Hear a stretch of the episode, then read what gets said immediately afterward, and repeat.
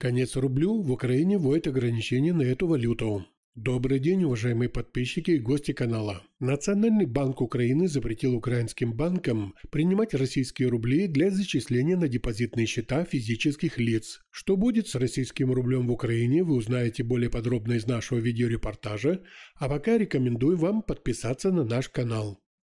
Постановление приняли еще в октябре 2021 года, но вступило оно в законную силу лишь в конце ноября. Как такой запрет будет действовать, как повлияет на граждан Украины и на экономику страны в целом. Александр Хмелевский, кандидат экономических наук, независимый эксперт, пояснил, что своим постановлением Национальный банк Украины ввел запрет коммерческим банкам принимать наличные российские рубли от физических лиц – для зачисления на депозитные счета. По данным Национального банка Украины, на депозитных счетах физические лица держат лишь всего около 3 миллионов рублей. Подобные операции не были широко распространены в Украине, поэтому введение запрета никоим образом не повлияет на экономику Украины. Он также добавил, что нет никаких ограничений по ведению расчетных счетов в российских рублях, том числе и на пополнение их наличными. Пока не планируется никаких запретов по осуществлению валютно-обменных операций в рублях и расчетных операций в рублях. Елена Коробова, глава Совета Национальной ассоциации банков Украины, напомнила,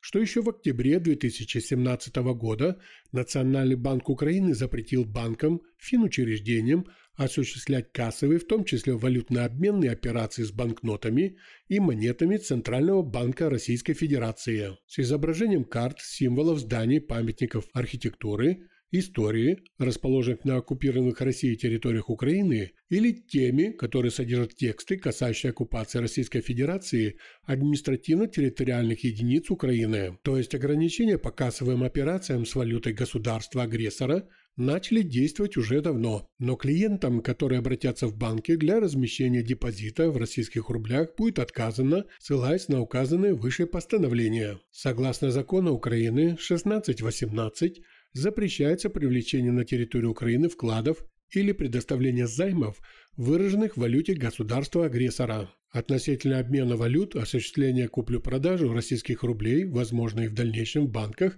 которые работают с этой валютой, уточнила Коробкова.